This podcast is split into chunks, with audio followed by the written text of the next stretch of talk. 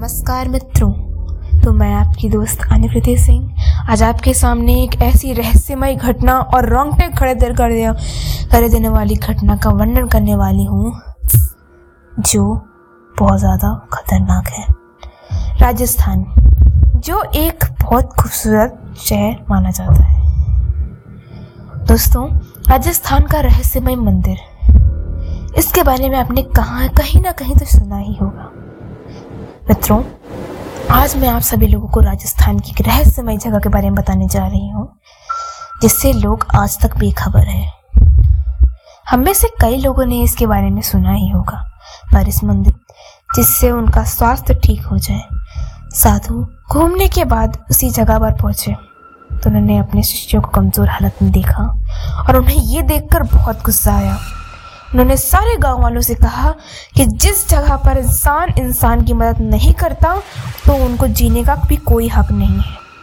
और तभी उन्होंने पूरे गाँव को पत्थर बनने का श्राप दे दिया। शिष्यों की सेवा करने वाली कुमारिन को इससे अछूत रखा और शाम ढलने से उसे यह बिना पीछे मुड़े पीछे मुड़े ही निकल जाने होगा। लेकिन उस महिला ने गलती से पीछे देख लिया और वो पत्थर पत्थर बन गई।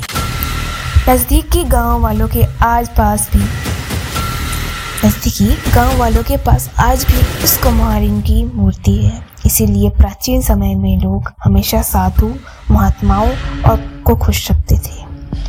इस श्राप के बाद कोई शाम ढलने के बाद उस मंदिर में नहीं जाता। और तो और। वहाँ पे लोग डरते हैं इस मंदिर से कि वहाँ जाना क्या? वहाँ शाम ढलने के बाद घूमना तक पसंद नहीं करते हैं। तो धन्यवाद दोस्तों, मैं अब आपसे विदा लेती हूँ। अगर आपको कोई भी जानकारी चाहिए तो आप हमें ईमेल कर सकते हैं। धन्यवाद।